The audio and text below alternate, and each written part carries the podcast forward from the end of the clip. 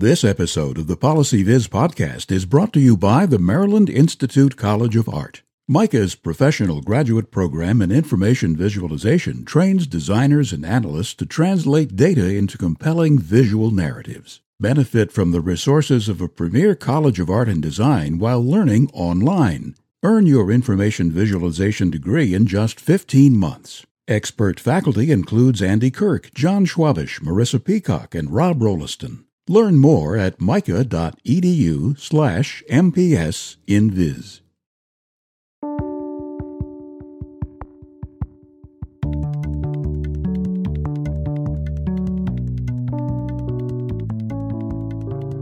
Welcome back to the Policy Viz podcast. I'm your host, John Schwabish. I'm sitting here at NPR in Northeast DC. Just barely. Just barely with uh, Brian Boyer. Brian, thanks for coming on the show. Happy to be here. Lovely new building, newish building. Newish, couple years old. Couple of years old. So thanks for the tour around. That was that was a lot of fun. Maybe we can start by having you introduce yourself and the visuals team here at, at NPR. Sure. So yeah, I'm Brian Boyer. I'm the visuals editor at NPR. Um, we're a sort of ragtag band of misfits. We're uh, we are photo editors, photographers, video producers, interaction designers, graphics editors, um, we, and hackers. So we do picture editing, we make graphics for the website, we do interactive design, we make video for Facebook, um, sort of all aspects of visual journalism here at NPR. And how does that group fit within all the other groups within NPR? Right. There's um, the individual desks and shows have um, will frequently have people with sort of similar talents. They'll be you know the, the science desk, for example, has people who make video and, and, images and things like that.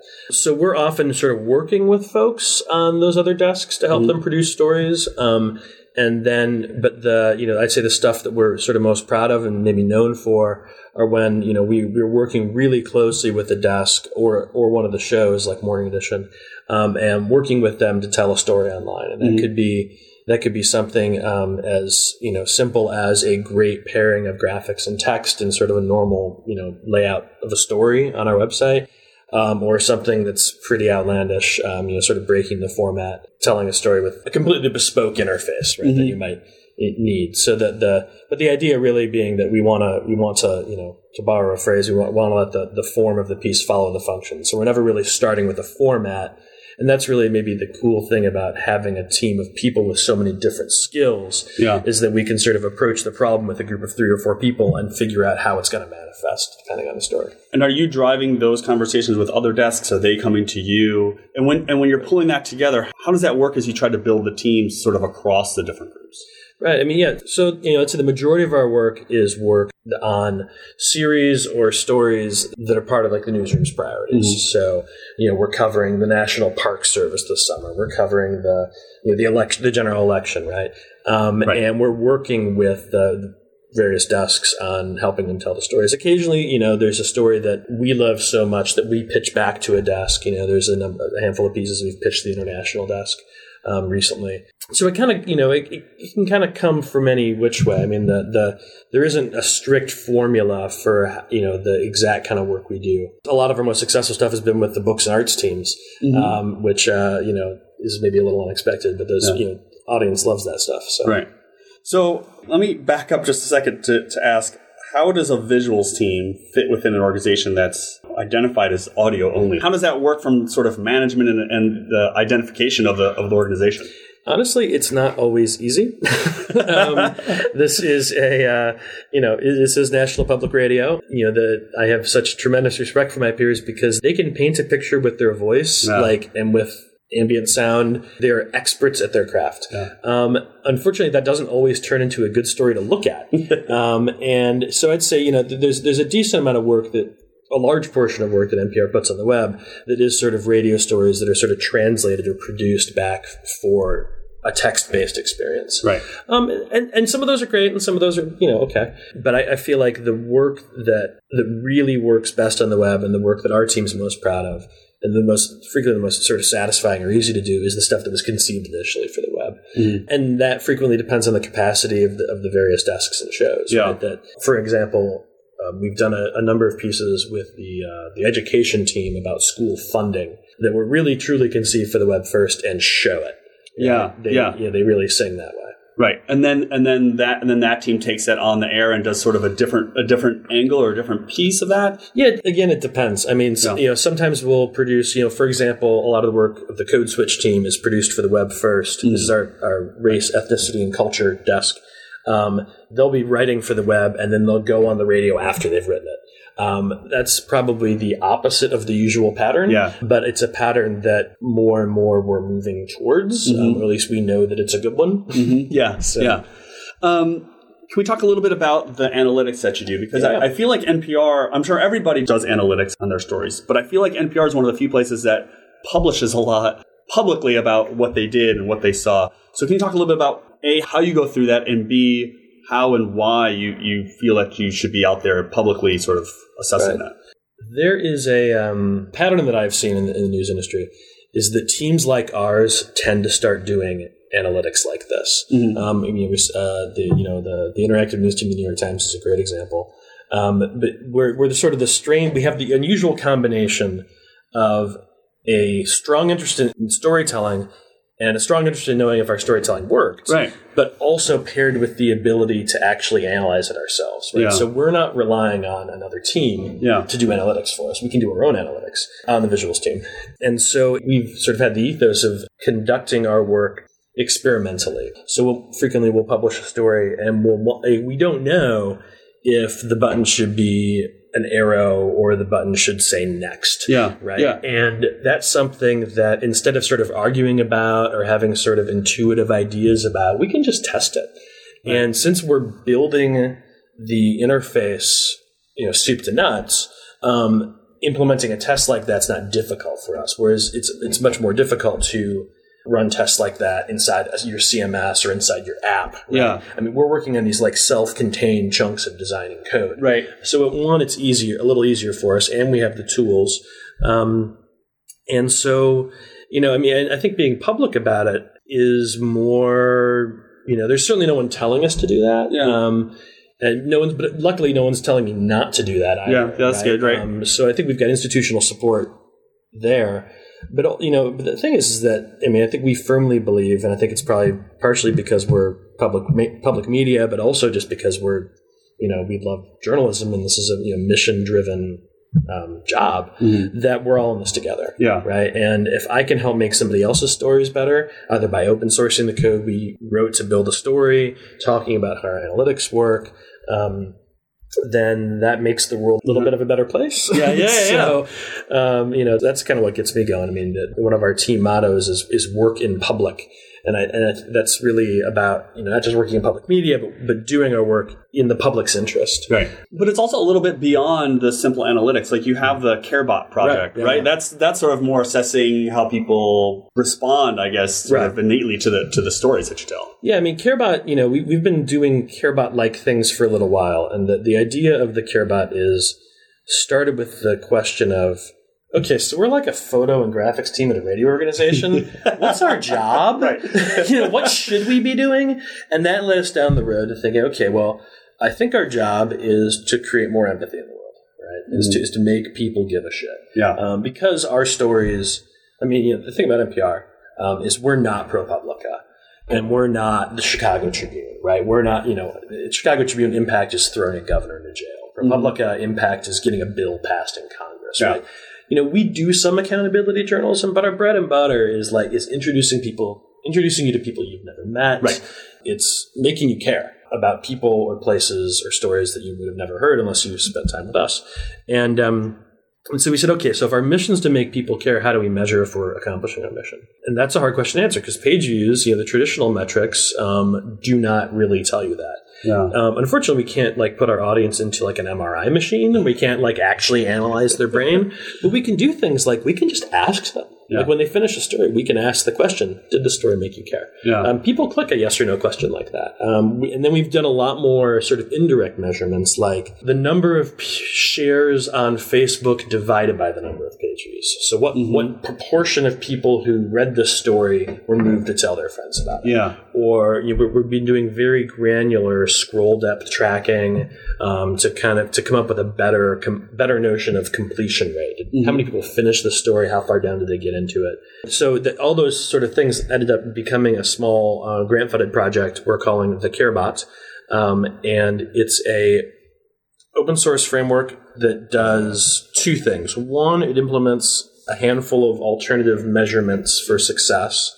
and we're hoping that will become a much longer list. Mm-hmm. And then the other thing it does that's really important to me is it's a different way of celebrating that success. So, so the CareBot is, is partially about the metrics, but it's also really about how do you talk about success on your team? Yeah. Um, how do you, because like a daily analytics email, I get I get one of those every day about our website, and it's just a list of stories about celebrities and back pain and occasionally it's about but, uh, there's good journalism there but it's not really a measurement of like journalistic success yeah um, and when you get that email every day even if you believe in your work and even if you believe in your mission that email can really be a letdown because you'll see your story maybe it didn't even get on there right and your story was a really good story yeah.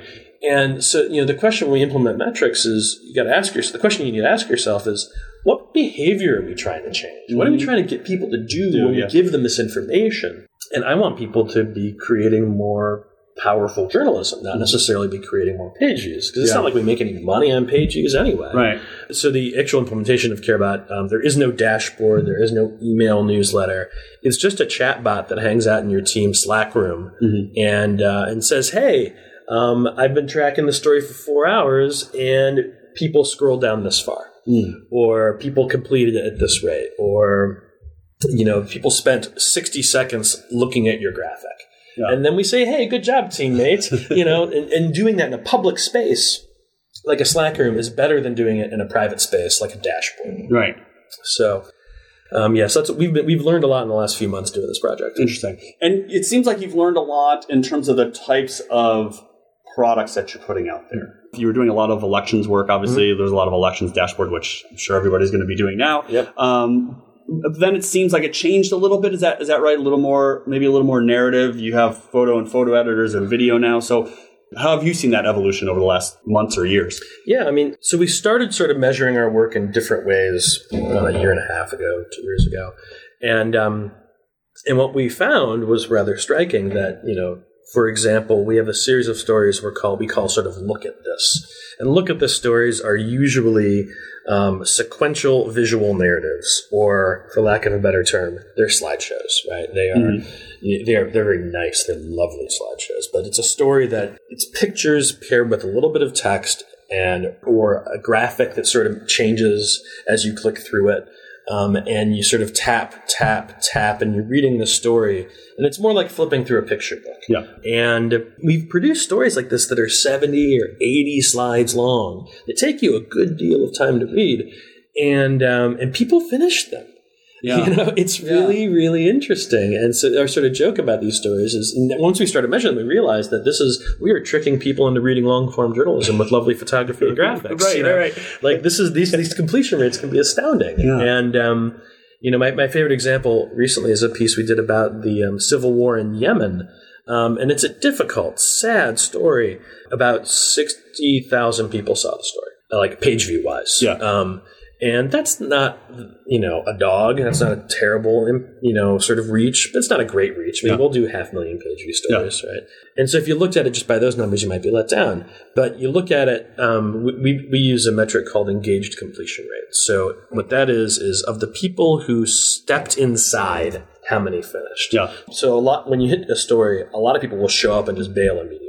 Right. And so we throw them out for this metric. Mm-hmm. And so when they start reading, when they click the begin button or when they start scrolling down, then we start counting. Mm-hmm. And we see how many people finish the piece. And so 60,000 people showed up, 50,000 people came in the front door. And of those 50,000, 70% finished reading the story. Wow. And it's a story, like I said, about the civil war in Yemen, Yemen about yeah. a country you probably can't place on a map, about right. people that you didn't even know cared. Do you even did you even know there was a civil war no, in Yemen? Not, it's not really. it's yeah. terrible. Yeah, so I mean, by that measure, we really succeeded. Yeah. Yeah. Um, and that's you know that that's that's what I want to be celebrating on our team. Right. I mean, it's interesting how we've started to, I, I think a lot of people started to shift away from page views, but trying to figure out like what is the new metric. Yeah, what So- is success? Right. Yeah. Um, you also talked uh, earlier a little bit about you know making the world a better place, especially for Mm-hmm. Yeah. journalists. You have um, a new project called uh, Elex. Yeah, Elex. Uh, Elex. That's uh, sort of multi news agency, right? Yeah, so Al- Elex, uh, my teammates uh, David Eads and former teammate Jeremy Bowers, who's currently in the New, York, the New York Times, they're leading it, and the idea is is that we need to end the elections arms race, to borrow uh, Jeremy's phrase. That everybody at every major news organization is getting election data from the Associated Press, mm-hmm. right? We're, we're, for, for national races, right? And what we all do is we all end up building software that just just to consume that API or that mm-hmm. feed and put it in the database. Yeah. And the fact that we're all doing the exact same work is absurd. Yeah. Yeah. right? And we've done the exact same work. And, you know, and so this project was inspired by um, the LA Times. Actually, put out a great Python library um, for consuming the Associated Press's uh, elections FTP drop, which is what they did for it. That's how AP used to give data, is they drop it on an FTP site, like a giant tab separated file or Yeah. something like that. Um, and when the AP decided to change how they deliver results, now they deliver over a, over an API. Um, we need somebody needed to build a new library. Yeah. And we said, well, why don't we just do this together? Um, and so at this point, people from six different news organizations have contributed, and this library, Elex, is powering, depending how you measure it, dozens of election results websites. You know, the New York Times, NPR. Um, golly, I'm starting to forget the list. You know, small places like uh, the Spokesman Review, um, uh, all of McClatchy, Mm-hmm. Wow, which okay. you know, like, that's Yeah. one news organization or 29. Yeah, depending on how you view it. Yeah, right, depending on how right. you view it. Yeah, it's being used by a good deal of people, and I'm just proud that we all didn't have to build our own stuff. Yeah. Right? There was just no point in us build, each building our own. Now, do you feel though that now everybody's going to have the same data? That there's still going to be this. I mean, arms race is a great term. This is an arms race Well, of maybe all the we different escalate it. dashboards. Yeah, yeah. now it moves to the next level. Well, yeah, I mean, this. I mean, this is you know the, the joy of software. I mean, I've been in the business for a while, and every couple of years or every year, something new comes out that adds a layer of abstraction that takes away a chunk of plumbing. And Yeah. your gut reaction is, "Oh crap, I'm going to lose my job. I was really good at making that plumbing." Right. Whereas really, it's like you're just taking one step up Maslow's pyramid. Right? You're saying, Right. "All right, I'm one step closer to self-actualization. Now I can think about slightly more interesting problems. Yeah, I can right, think a little bit more about my audience and a little bit less about plumbing today." Right. Um, Right. So, So, okay, so let's finish up. Where do you see the visuals desk at NPR going over the next? I mean, we know where we'll be over the next six months. We'll Yeah. all be talking about the election for Oh, the next yeah. six months. But where, you know, one year, five years down the road, um, where do you see the desk, especially as it relates to the rest of the of the organization? yeah. Um, so one thing that I've been working on, that we, I've been working on with the team, is uh, is thinking about how we can improve our workflow to work on shorter term things, which is a little. I'll I'll explain it. You know, we've got a pretty good process for a six week project, like the elections app, or a three or four week storytelling project that combines pictures and video and graphics and, and um, stuff. Um, so we're, we're pretty good at projects, and I, I'd say that our shorter term work is has been good. Um, but what we haven't done as well is really have picture editors and graphics editors and data folks working really closely for like a two day project Yeah. or or a one week project or a breaking news situation. Um, you know, there's a story we did recently about the bombing in uh, in Brussels um, that I'm really proud of because it was, you know, instead of you know the situation, what we could have done that morning is started to make a bunch of locator maps of the city of Brussels. Um, but for an American audience. I don't think that adds a whole lot of value. Yeah. Um, but that was the default behavior, right? Yeah. Um, Make, and a, we make sort a map, and yeah. there you go, right? and Yeah. we said, okay, let's not do that default thing. Yep. Let's get an editor from the international desk, one of our picture editors, one of our graphics editors, me, you know, a couple pe- couple people. Let's sit down for ten minutes. Let's sketch out a plan for the day, and let's plan on publishing something four hours from now, five hours from now, that really tells the story of what we know Mhm. and tells it as a visual story, as opposed to having visuals as sort of an accessory to a text driven story. You know, it's not to say that visuals are always better than words, but people really like visual storytelling. Like it works really well on the web and on social and wherever. And so, you know, a sto- telling a story, you know, where photography and graphics are the centerpiece um, more than sort of the side piece. I Right. guess. That can be really difficult to do when you have to work really fast. Yeah. So what we're trying to figure out is, you know, what's the breaking news checklist or what, what's our little playbook Mm-hmm. for a one day story, a two day story, a six day story, um, and how how do they vary? Right. So that's something I think we're in the process of learning right now. Yeah. Interesting. Well, um, well, good luck. Thank you. Um, sounds great. Uh, lots of great stories, and I'll post them all on the on the show page. Um, so, uh, Brian, thanks for coming on the show. Absolutely, it's been fun. And thanks to everyone for tuning in this week. Uh, please let me know if you have comments or suggestions on the website, on Twitter, via email. Um, and please rate the show on your favorite podcast provider. So until next time, this has been the Policy Viz podcast. Thanks so much for listening.